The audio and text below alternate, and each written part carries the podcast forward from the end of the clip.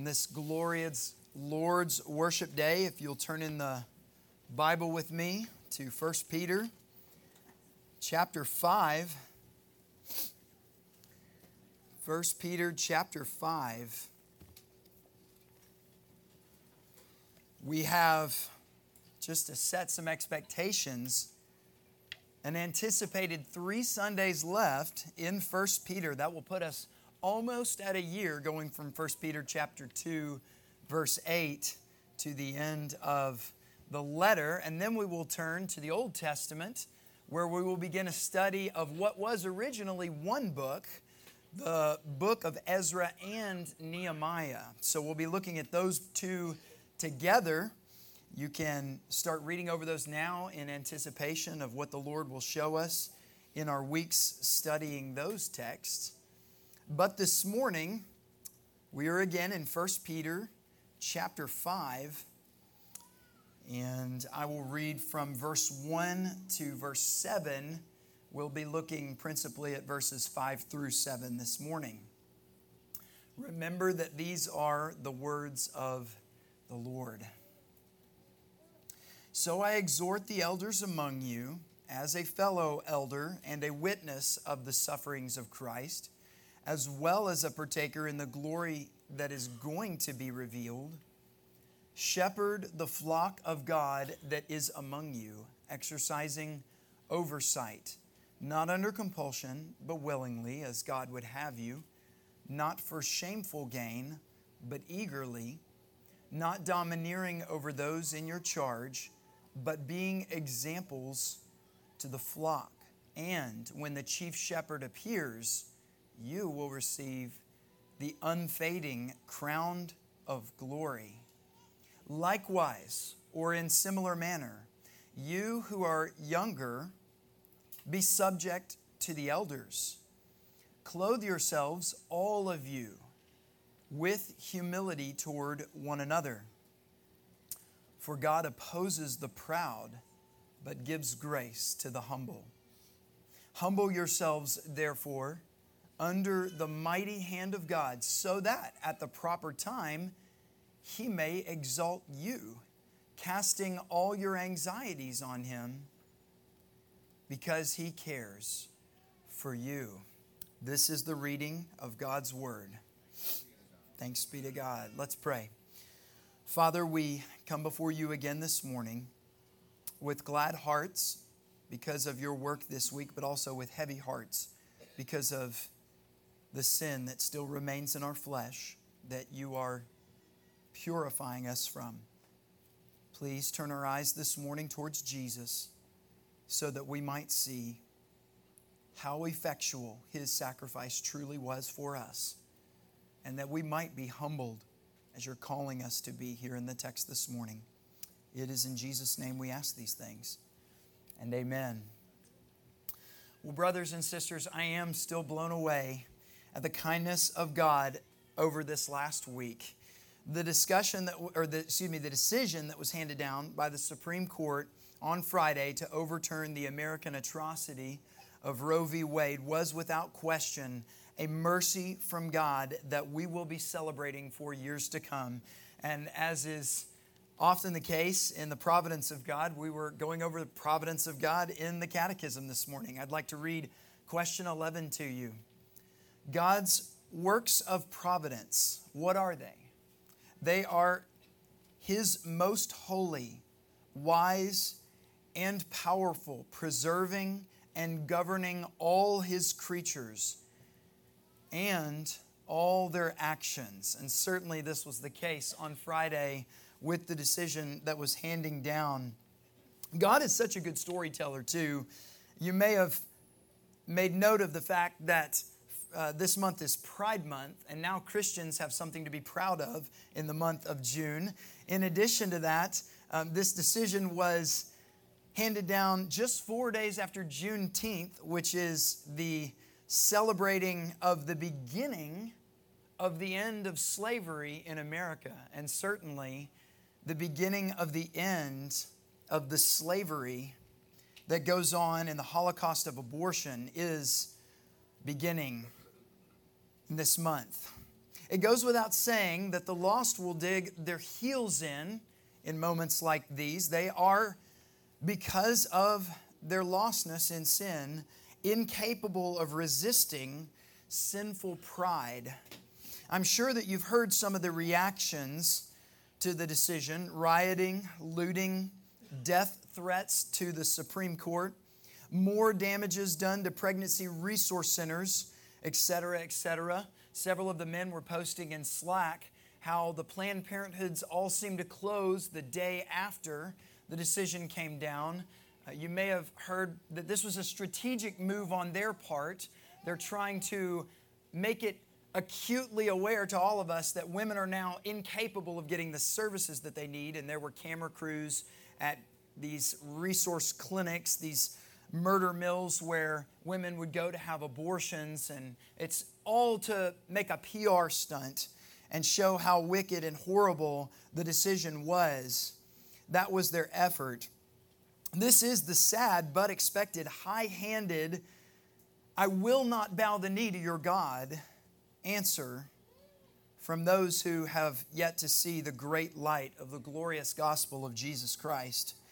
Peter's already told us that we should not be surprised.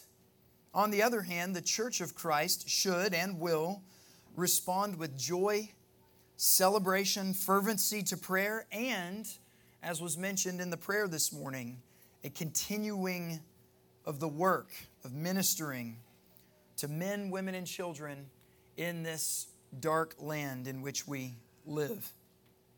We are not ashamed of this day, nor will we back down from the fight for the absolute reign of Christ in every area of creation. We should prepare for increasing persecutions in the days ahead. What guiding principle is going to be invaluable to Christ the King in the coming months? What's our one across the board in house rule in the days ahead. What is the answer to the question, How now shall we live? Peter tells us all. He says, Clothe yourselves with humility. Well, you know, he's in a continuing discussion of Christian conduct, having spoken to many groups throughout this letter. He's most recently given some conduct commands to the elders of the church of Jesus Christ. And now he turns briefly to speak to those who are younger or young men. The ESV chooses a more all inclusive term, you who are younger, seeing there being a contrast between the elders and those who are not elders in the church, that being the rest of the church. I prefer the Legacy Standard Bible's reading, You Younger Men, is how the LSB renders it. I prefer this for three reasons. Number one, the Greek word here is masculine as opposed to a neuter. Peter also speaks to the entire church in the next phrase. He goes on to say, Clothe yourselves, all of you, with humility. But most importantly, I think that he's addressing here a sin that would be common to young men in the church of Jesus Christ. Who is the most likely candidates to challenge the elders' authority? It's important to realize that God speaks to the sins of his people by addressing what is most probable, not all that is possible. He speaks to what is most probable, not to all that is possible. For example, the Bible never specifically mentions that men are prohibited from gossiping. This is not because men are incapable of blabbering to one another, which would still be sinful, but men's created nature does not tend them towards this vice. It is more common among women. Peter also does not here tell young women to be submissive to their elders. Yes, they could be rebellious, but they were not the most likely candidates. Think for just a minute with me about the intensity of the struggle that the early church currently finds itself in. We've mentioned sufferings, persecutions, robbery, poverty, molestation and abuse, injustice, torture, and martyrdom. Whose temper is most likely to get the best of them? The young men.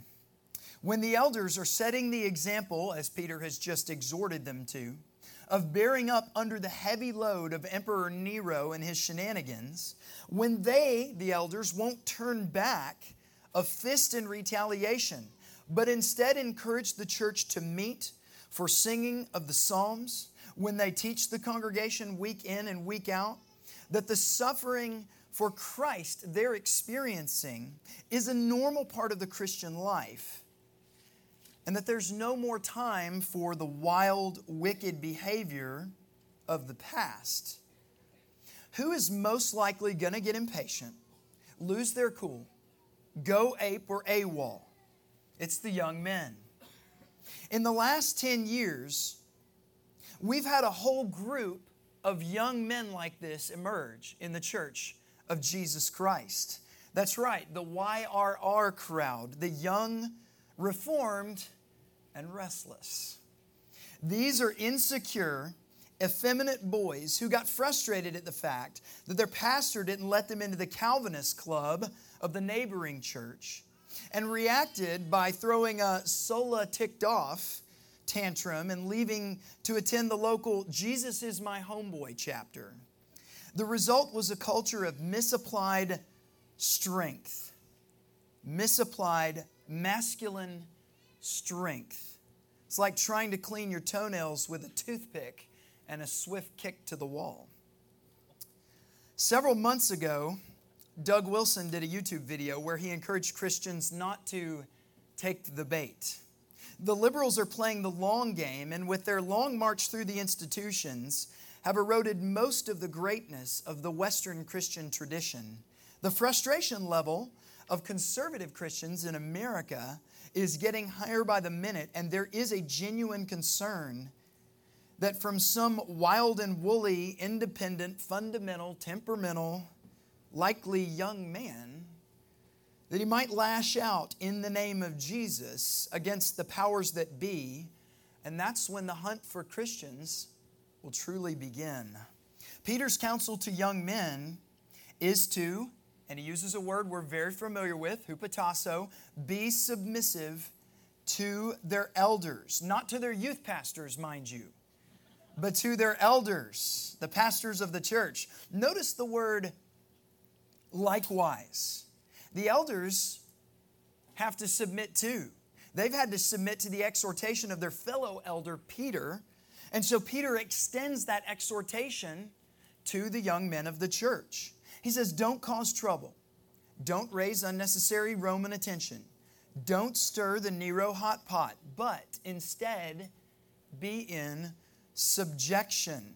Presbyterian pastor Jay Adams said, The hot blood of youth may run so strongly that young men in the congregation find it hard to move as slowly and deliberately as their elders. They want changes now. But though it is possible for the elders to become too conservative in their thinking and acting and decision making, and yes, this is the case, these younger members may fail to recognize that careful, cautious judgment is required of an elder. That is why Pastor Adams says they must submit. Young brothers, you must submit to the authority of the elders. Submission does not mean silence. You are allowed to speak up if you sense danger in the congregation. Young Elihu did this after waiting patiently while Job's three friends tried to help him out. But remember, as a man and a young man among men, Words are like currency. You only have so many. And the more you spend, the less value you keep with yourself. If you want weightiness, that gravitas that true masculinity brings, know your place in age and life and use your words and your younger years well. Calvin said that young men are inconsistent and need a bridle. Young men, resignation to the fact that this is the case and willing submission to it is the fastest way to maturity. You will want to be heard, noticed, and loved. Repent of all of these desires. Pursue Christ and faithfulness to Him. When your elders ask you to give something up or do something hard, do it. It may put you at the back of the social line in the church or in the community. If people don't talk openly of you and don't seem to notice you, but you're being faithful to King Jesus, authority and leadership and gravitas will flow to you. Christ will see of that. Being a good man, young men, is too shallow of a goal. Your elders desire you to be good at being men. We want men who can walk into a room and know that they have something to contribute to the team. We want men that have confidence to understand and read and lead women. We want men who have enough wisdom to know the difference between boldness and brashness. St. Paul would tell you that kicking at the goads won't get you anywhere. Young men, as a point of application, would you consider spending some fellowship time with the even younger men in this church? I saw an example of this after prayer on Wednesday night this week. It means the world to the little guys when they have one of the big guys playing with them. It also calls the younger boys up to maturity faster. Consider using, young men, your young years well. Well, we go on to the main topic of the day now. Peter's encouragement to the entire church. He says, And all of you, clothe yourselves with humility towards one another. The elders have been called to submit, to show their own humility. Now the young men have been called to submit to the elders, to show that humility. And now he brings everybody in and says, a compound of two Greek words. He says, phrein tapeinos, which means in your abdomen, get low to the ground. It's a little strange. In your abdomen, or the core of your being, get low to the ground. This is an inner acknowledgement and a glad acceptance of the place that God has ordained for each person in the body of Jesus Christ. Peter's churches were in a real off road environment. They were blazing a trail, having to work harder on the rocky terrain. They had to avoid pits and traps. And they were taking some hits in order to make some real forward, lasting progress. For the church engine to function properly in those conditions, it's going to need some good oil. And Peter says that oil is the holy anointing oil of Christian humility. You have to remember there are slaves and slave owners in the same church. There are people from high social standing and low. There are Jews and there are Gentiles. Let me ask you a question How does a Gentile at the Cappadocian church, who's under intense pressure from his family, to cave to the Roman emperor cult. handle sitting next to that Jewish family that used to pass him in the street and cross to the other side just in order to stay clean. What about the Bithynian slave master who finishes his fellowship meal each week and is asked by his elders to do dish duty alongside his converted house slave? What if you had to listen to a Roman soldier sing the praises of King Jesus right next to you each week, having just the week prior looked on as a family from your church had been run through with spears when they wouldn't offer the pinch of ceremonial incense and say, Kaiser Kurios, which means Caesar is Lord. Peter says, Pantes, everyone, everybody must be clothed with humility. This is the only time that the word clothed, the Greek word for clothed here, is used in the New Testament. It is used in Greek literature to refer to the apron that a house slave would tie around their waist to identify them as a slave and to prepare them for work. Can you think of where Peter got an idea of someone tying a garment around their waist to serve? That's right. He watched, he was eyewitness as the maker of the entire universe laid aside his outer garments and taking a towel tied it around his waist.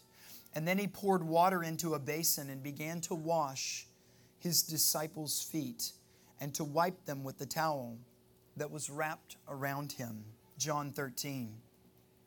Jesus said later on in that chapter, Do you understand what I have done to you? You call me teacher and Lord, and you are right, for so I am. If I then, your Lord and teacher, have washed your feet, you also ought to wash one another's feet. For I have given you an example that you also should do just as I have done to you. Today, more than ever, we need an army of men who understand and follow Jesus' example of Christian humility. If we are to do this rightly, I must make a significant qualification. We speak often here at Christ the King of gender nature and roles. And this is because our culture is so profoundly confused on this issue. In the spirit of full equality, the Western church has largely conflated the virtue of humility with the sin of effeminacy. I didn't say femininity, effeminacy. This is to say that in order to be humble like Jesus, a man must act like a man. He must not be soft. He must not be tender, delicate, weak, unmanly, and none of those are wrong for a godly Christian woman. Jesus did not act this way. He did not stop being God when he served his disciples. He said, I am your Lord. He didn't abdicate his divine kingship. He also didn't stop being fully man, as though emasculation were required for godly submission. We all know that humility is not thinking too highly of yourself. David says in the Psalms, O Lord, my heart is not lifted up, my eyes are not raised too high. I do not occupy myself with things too great and too marvelous for me, but I have calmed and quieted my soul like a weaned child with its mother. Like a weaned child is my soul within me. David thought not too highly of himself. He got to the ground, right where he needed to be. But humility is also not thinking too low of oneself. The Greek does suggest getting low to the ground. So then you might think, if I'm this low, can I go lower in order to get higher? Which is foolishness. This is false humility, and it is just pride in the opposite direction. If Peter were to pastor churches in America today, I think his command for humility would look vastly different. He would, like Paul, command the men here to quit like men, the old King James. The genderless piety is a child's game. Think of a local VBS where some kids are jockeying for seats at the craft table. Their teacher reminds them that Jesus taught us to take the lower seat. And what do they all do? They all get up and move to the other end of the table and start fighting over who gets the lowest seat. This is essentially the mainstream church in America today. A bunch of children fighting over who will be last. God commands us here in His Word that we aren't to be too high or too low, but to serve one another as Christ did. I heard one pastor say that the humility of those who serve Christ is not merely the absence of pride, and it is not merely the awareness of one's limitations. Christian humility is realism that recognizes grace. Grace sets everything in its right place. Grace found you in your hopelessly lost position. Grace is what allowed you to acknowledge your sin and turn in repentance and faith. Grace was the smile on the Father's face as He met you on the road and embraced you as His child.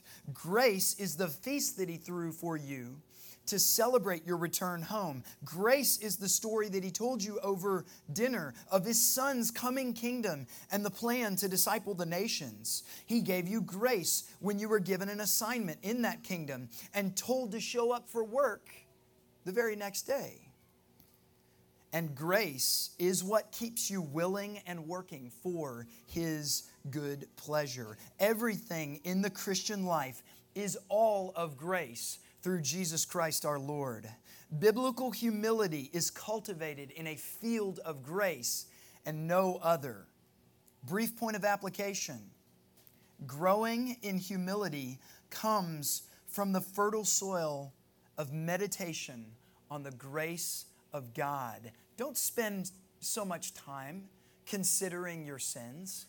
Don't spend so much time considering how no one likes you or how worthless you are. Don't spend so much time thinking about how finite a creature you are, how low you could become, or how low God has brought you. Consider the fact that whoever you are, if you be in Christ, you are a graced creature. You are a new creation in Christ. No one else can say that in the world. No one can say that they are a new creation in Christ Jesus unless God has first acted in grace upon their damned soul. And you see Peter's reasoning. He said, God is opposed to the proud, but he gives more grace to the humble. Peter's reasoning for commanding humility is supported by this quote from Proverbs. He quotes in the Septuagint of Proverbs here, and I'll read from chapter 3, verse 34 in the Hebrew Old Testament. Towards the scorners, he is scornful, but to the humble, he gives favor. By the way, this comes right after, of course, verse 33 in Proverbs chapter 3 which says, The Lord's curse is on the house of the wicked, but he blesses the dwelling of the righteous. The one true and living God functions as three distinct persons in the blessed Trinity. And he has a holy, right, and good reaction to pride of any kind. He opposes it. By the way, this is military language. This is a drawing up of battle lines. You want to be proud? I'm on the opposite side. We're against one another right now. I'm not for you, I am opposed to you. The dispersion Christians already have the Jews and the Romans against them, and multiple factions besides these. Peter now tells them, Do you want God on the opposite side also? Look here, brothers and sisters. To those who take their right station, who serve as Christians, not ashamed of their Christianity, nor of speaking out against all that is opposed to it, and at the same time, they have a realistic perspective of themselves that acknowledges the grace of God and that that is the only reason that they've ever gotten diddly squat in this world. And then they desire to serve the body from that place, what does God do? He dumps more grace. He gives them more grace. The psalmist says, My cup overflows. If we were to pass out communion cups and somebody set yours on the table and started pouring, and it's just pouring out over the white fabric and over the table and it's falling into the floor, that's the lavish grace that God gives to those who take their place in the church of Jesus Christ. He gives more grace to him who has more. Not equality, not, oh, I gave you some, let me give this guy who has nothing. No. The one who's got nothing and is unwilling to do anything, what he has is taken from him. But to the one who has been graced and takes their station, God pours out more grace. If you are a Christian here today, you have had to reckon with the reality that all that you contribute to your salvation is a mess that had to be cleaned up. That's it. What do you have that you did not receive? If then you received it, why do you boast as if you did not receive it? There are a number of you in our church, even over the last several days, who have considered the virtues of the hopeful future of Christianity in America. Postmillennialism is starting to seem more realistic to people after that decision on Friday. Listen to the words of South African pastor Andrew Murray. He said, Until a humility which will rest in nothing less than the end of that will rest in nothing less than the end of and death of self, which gives up all the honor of men, as Jesus did, to seek the honor that comes from God alone, which absolutely makes and counts itself nothing, that God may be all in all, that the Lord alone may be exalted. Until such a humility be what we seek in Christ above our chief joy and welcome this humility at any price, there is very little hope of a religion that will conquer the world. He's right. He's right. God opposes the proud. We don't want him on the opposite side of this fight, pushing back. We want to be on his side, fighting alongside of him and receiving his grace. Let me give a point of application to the church. I mentioned last week that churches like ours are not very susceptible to the center trending left brand of Christianity. But we are very susceptible to a godless conservatism. When we fight for the patriarchy, or advocate for the unborn, or maintain the biblical right to defend ourselves, or our families, or our property, or whatever, Satan is prowling around to remind us that we're right and others are wrong. And it's so obvious. Can't they figure it out? Church, Christ the King stands today because of the grace of Jesus Christ alone. That's it. We are a church full of people who have received unmerited favor. You might love the conservative spirit here. You might love the fact that we're not a 501c3 or that we speak boldly to everyone, including to the federal government. If that's your reason for coming here, you've got two options. You can repent or you can leave. You can repent or you can leave. We are not a political movement here, not in the sense that you think politics. We are here for the politics of Christ. We are here for the kingdom of Jesus. This church is not about any movement except the expansion of His kingdom. Be cautious of partisan pride and a divisive spirit. Might I remind you, by the way, that conservatism, a 7 2 decision that was majority conservative is what handed down Roe versus Wade in the first place. Cage staginess must not even be named among us. Peter says, humility. Get where Christ is.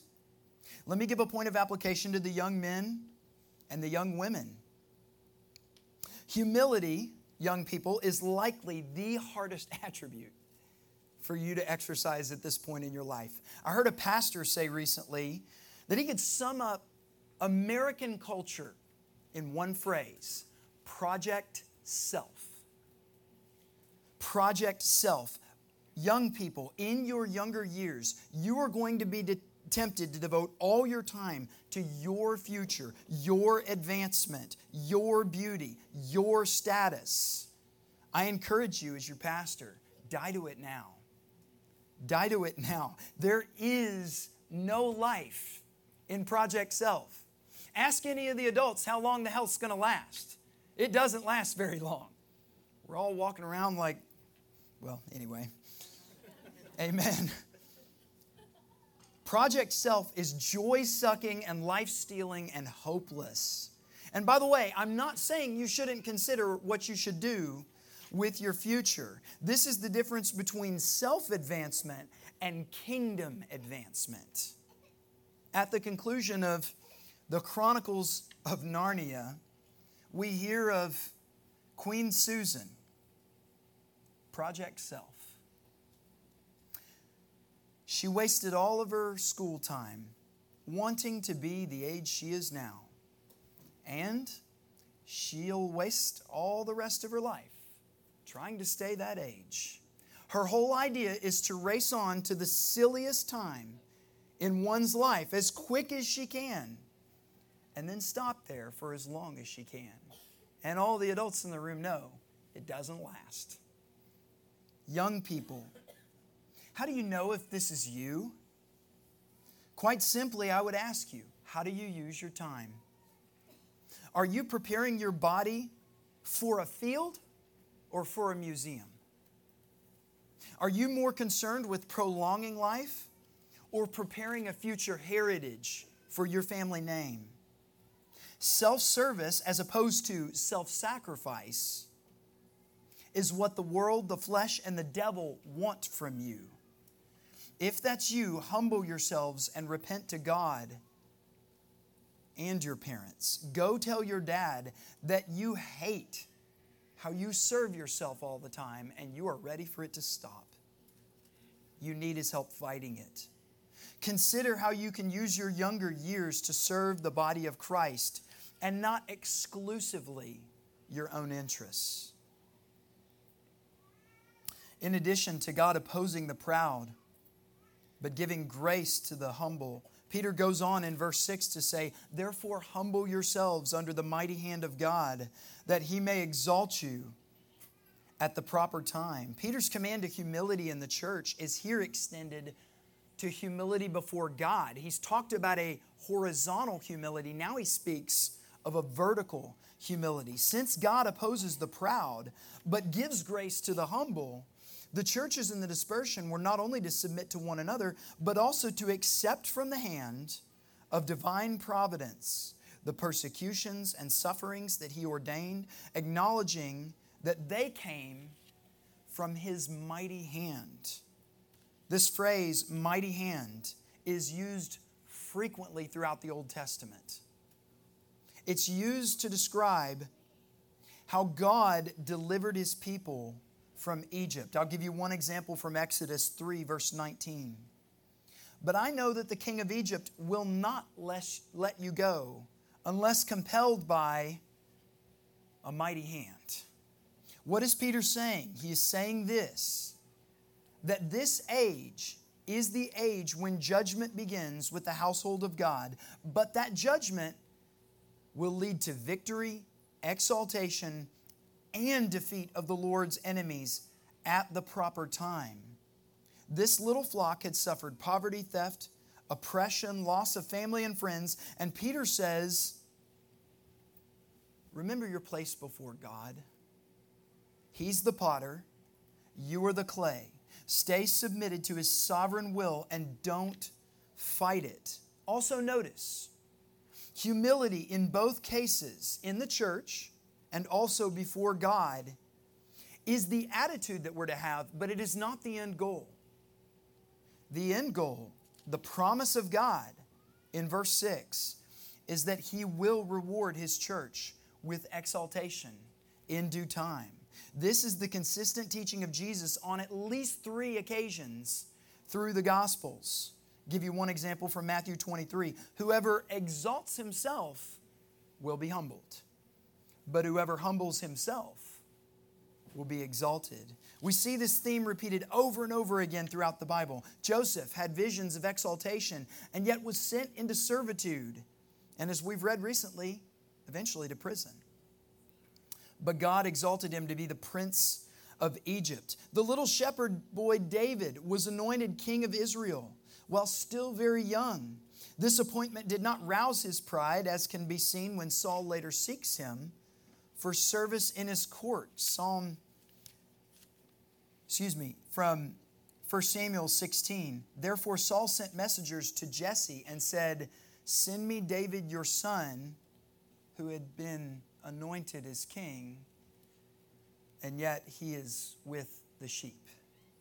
Of course, the antitype of all biblical types is Jesus Christ himself, who existing in the form of God did not consider equality with God something to be grasped, but he emptied himself, taking the form of a servant, being made in human likeness, and being found in appearance as a man,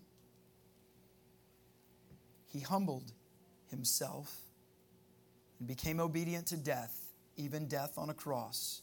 Therefore, God exalted him to the highest place and gave him the name above all names, that at the name of Jesus every knee should bow in heaven and on earth and under the earth, and every tongue confess that Jesus Christ is Lord to the glory of God the Father.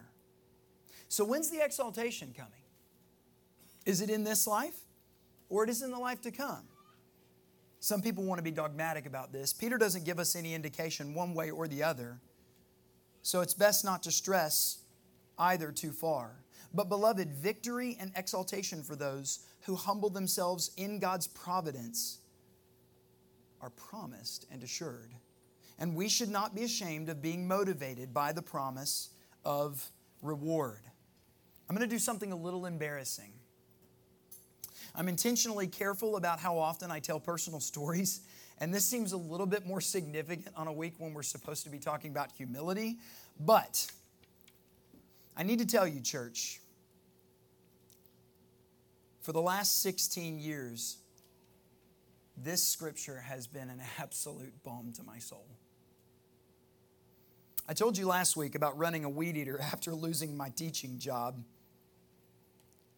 And I can tell you dozens of stories just like that. From 18 years old and newly converted, I desired to pastor a church. And time and time again, God said, No. More times than I care to count, and in ways that were not just humbling, but humiliating in front of large groups of people. But the faithful Creator was working on something good, and I needed to submit myself in humility to His plan, and at the same time, die to mine. I never would have seen myself here I never would have dreamed of being part of a church like this. But I can tell you this, church don't fight God. Don't fight Him. Submit to the hand of providence. Humble yourself before Him, and whatever exaltation He has planned for you, perhaps in this life, surely in the next, He will bring it about. By the way, I admit I need your prayers. I do. I have by no means arrived, and I certainly could still wind up proud and needing God's and the rebuke of His church. I'm sharing this story with you to offer a specific kind of hope. God's sanctification does things, beloved. It does things. This mindset of I'll always be trapped in my sins and I'll never get over this, that is sub Christian. God's Holy Spirit makes you more like Christ. If He does not, He is not the Holy Spirit of God. He is not the third person of the Trinity. He can make you like Jesus. And Jesus promised us that He would. So lean in to that part of the victorious life and humble yourself before God and let Him raise you up just like He did His Son if you submit to Christ, repenting each time you fall and getting up and getting back to obedience to where He has called you, you will become more like Jesus. Point of application I know none of us here have been persecuted like Peter's churches were. Not yet, anyway. But almost everyone here is dealing with some kind of hard providence. There are acute illnesses in our church. There are dead end jobs and fledgling businesses. There are quarrels and fights in Christian homes, perhaps even this morning on the way to church. And also fights in extended families. There are barren wombs, and there are people who are lonely. There are desires for ministry in the kingdom that are currently going years unfulfilled.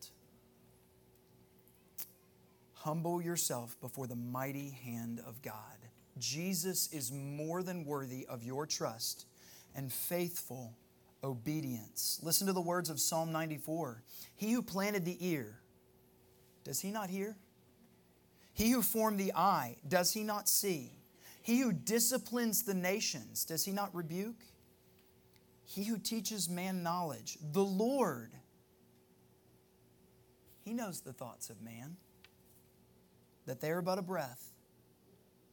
Blessed is the man whom you discipline, O Lord, and whom you teach out of your law, to give him rest from the days of trouble, until a pit is dug for the wicked. For the Lord will not forsake his people, he will not abandon his heritage. For justice will return to the righteous, and all the upright in heart will then follow it. Alasdair MacIntyre said, We can only answer the question of what am I to do after we've answered the previous question of what story am I a part of? Beloved, you are a part of God's story, and that story is in the chapter where God is cleaning his house and straightening things out for his growing kingdom. If you could see right now what he is through hardship making you into, you would either disbelieve it or be terrified of it. Instead, live in contentment and humility before God and his church in the part of the story that you are currently in. God has promised exaltation. The only thing that remains is for the humble to await its completion. Well, finally, we'll conclude with verse 7. One of the most precious verses, I think, in all of the scriptures. Casting all of your anxiety on Him because He cares for you. Fiery trials of any kind have almost a universal effect on a sinful human heart. They tend to make us anxious.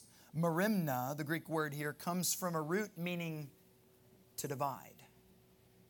Think again of Peter's churches families being torn apart by persecution, hunger, and thirst from job losses, isolation, loneliness from a society of which they are no longer a part. That takes a huge psychological toll. You can imagine the desire and the devotion of the early church being pulled in two different directions from faithfulness to self preservation. A couple of weeks ago, I mentioned your body's ASR or fight or flight response. Isn't it interesting? When we have moments of anxiousness, Christians will tend towards one of those two ends. How do people fly or run from their trials? The Bible talks about drunkenness. It's interesting how often this is mentioned in connection with anxiety. When times get tough, people want to escape. They want to stick their head in the sand to bury the emotions and feelings to make it all go away. In Peter's day and in ours, sin leads us to intoxication. Jesus warns those who would have to endure the destruction of the Jerusalem temple in 70 AD and the intense persecution that would follow, he says, Be on your guard, so that your hearts may not be weighed down with dissipation and drunkenness and the anxieties of life. And that day will not come on you suddenly, and, and that day will come on you suddenly like a trap. Notice here how anxieties and drunkenness go together. All through human history, Jesus' days and ours, drugs and alcohol are go tos for getting through. Look at the first verse of next week. He says, Be sober minded. Anxiety again connected with sobriety. Beloved, funneling the booze or popping pills to deaden the mind are forms of escapism, but they are not biblical Christianity. Retreat does not come from faith, but fear, and perfect love casts out fear. Just a brief point of application. I was talking with Pastor Matt Hudson from Basswood years ago about how to biblically deal with a melancholy spirit, anxiousness, sadness. He gave me a number of helpful tips, but one that has stuck with me to this day is this. He said, Chris, when you're depressed, stay away from alcohol. Having a drink is supposed to enhance whatever mood you're in, and I find that it has the same effect when I'm sullen. Rather than help, Pastor Matt said, it hurts. Stay away from it, church, and find joy in Christ Jesus. What is the equal but opposite error? That fight instinct. Or you might think, try and control your problems. Not everyone cows from fear. The reverse is just as deadly. The fiery trial has come upon me, and I feel like I've lost control. So if I only had X, I could get my life back under control. Certainly, the early church would have wrestled with this. Peter told the elders not to do their job for shameful gain. He also told the sheep that they should not suffer for thievery. Again, don't take the bait. How is our thinking any different? If I could just get a better job or a bigger house or have that investment portfolio turned back around, which everyone is thinking right now, or if I could just build bigger barns. Investments and promotions and improvements in living and quality of life are not evil, but God didn't send you the fiery trial so that you could lean on the flesh on your own understanding, to set your hope on the things of this world. What did Jesus say right after telling the parable of the man who was anxious about his harvest, and so he decided to build bigger barns? Here's what the Lord Jesus said He said to his disciples, I tell you, don't be anxious about your life, what you will eat, or about your body, what you will put on. For life is more than food, and the body more than clothes. Consider the ravens. They neither sow nor reap. They have neither storehouse nor barn. They can't build bigger barns. And yet your God feeds them. Of how much more value are you than the birds? And which of you, by being anxious, can add a single hour to his span of life? From Luke 12. Tom Schreiner says, Worry is a form of pride because when believers are filled with anxiety, they are convinced that they must solve all of their problems in their own strength. The only God they trust in, Tom Schreiner says, is themselves.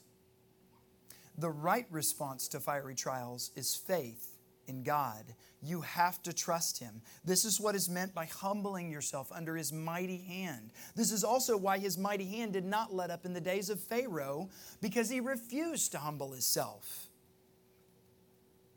Spurgeon said, I've learned to kiss the wave that throws me against the rock of ages.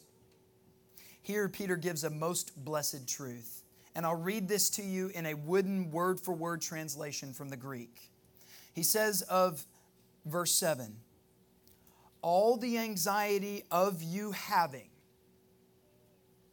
cast upon him because it matters to him concerning you. If there is one truth that I could drill into every Christian's heart that would change the way that they act for the rest of their lives, propelling them to courageous service and sacrificial love, that would compel them to preach to prostitutes in Anderson County or to Muslims halfway across the world, that would humble them in just the right way, that they would then rejoice when in due time God does exalt them. It's this truth, beloved. You are individually and personally loved by God. Praise the Lord. The Lord your God is in your midst, Zephaniah says, a mighty one who will save. He will rejoice over you with gladness. He will quiet you by his love. He will exult over you with singing. All that is happening to you right now, beloved, he cares about. It matters to him concerning you, all the acute illness, all the feelings of loneliness, all the feelings of barrenness, all the feelings of unproductivity. It matters to him concerning you, all of you, in Christ, every one of us. It matters to him. You are of more value than a multitude of sparrows. Nobody here Nobody at any church in Anderson County or Tennessee or the United States or anywhere around the world has ever come close to comprehending the love of God for one sinner who finds repentance. We have never even begun to fathom how vast, how wide, how deep, how expansive is His love for us. So, why be anxious? Why hold on to that? What does Peter say? Get it rid cast it upon the Lord. That's faith. Not, I'm going to hold on to it and try and fix it. Not, I'm going to run away from it. Cast it upon Christ. Brief point of application anxiousness is something that we are all prone to, but it is women who tend to be more given to it. The woman is the weaker vessel and women sense their lack of power and control more acutely than men. This has been the case recently to lead women into the victim camps, always feeling sorry for herself and asking for a handicap tag everywhere she goes. And, sisters, if that's you, repent to God and to your husband and put your faith in Christ. But the opposite error, which is likely to be more common at a church like ours, is women who deal with their anxiety by trying to take control of everything. What if my health deteriorates and I lose my ability to care for my family? What if my husband loses his job and we can't keep our house? What if my kids hang out with those kids or watch that movie or have some other person than me teach them and I lose their hearts for good? Which, by the way, those are all, in a way, legitimate parental concerns. But, sisters, to deal with this by demanding from God the driver's seat and taking over and not casting your cares on God is sin. It is wrong and it must be repented of. No matter what you've been told, you are not in control. Without faith, the Bible says, it is impossible to please God. Give yourself to God and cast your anxieties on Him. Well, in conclusion, here's a final thought for everyone. As Peter's instructed the whole church, I'll give a final thought for all of us.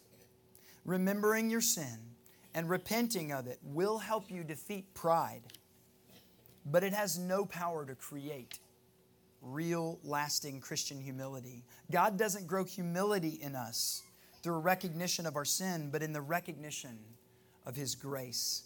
If you want to come underneath the command to be like Christ and walk in humility, as Peter here instructs us, consider all that you have been given in Christ. Consider His love for you and the place that He is preparing for you, and how being humbled in this life, He promises to exalt you with Himself in the next. This is the fertile soil of humility. The old hymn says, Could we with ink the ocean fill, and were the skies of parchment made, were every stalk on earth a quill, and every man a scribe by trade, to write the love of God above would drain the whole ocean dry, nor could the scroll contain the whole, those stretched from sky to sky. If you are in Christ today, you are a partaker of that divine love. And that has the power to bring even the proudest man to his knees. Let's pray. Father, we thank you for your word and how it nourishes our souls. You are good to us and far better than we can even think. Oh Lord, help us to contemplate with our brothers and sisters today and in the days to come your grace for each of us in Christ Jesus. And we ask that as we are known, as we belong to Anderson County, as we intend to belong in Anderson County, Christ the King would be known to be a church that is clothed with humility. It's in the name of Jesus we ask this. Amen.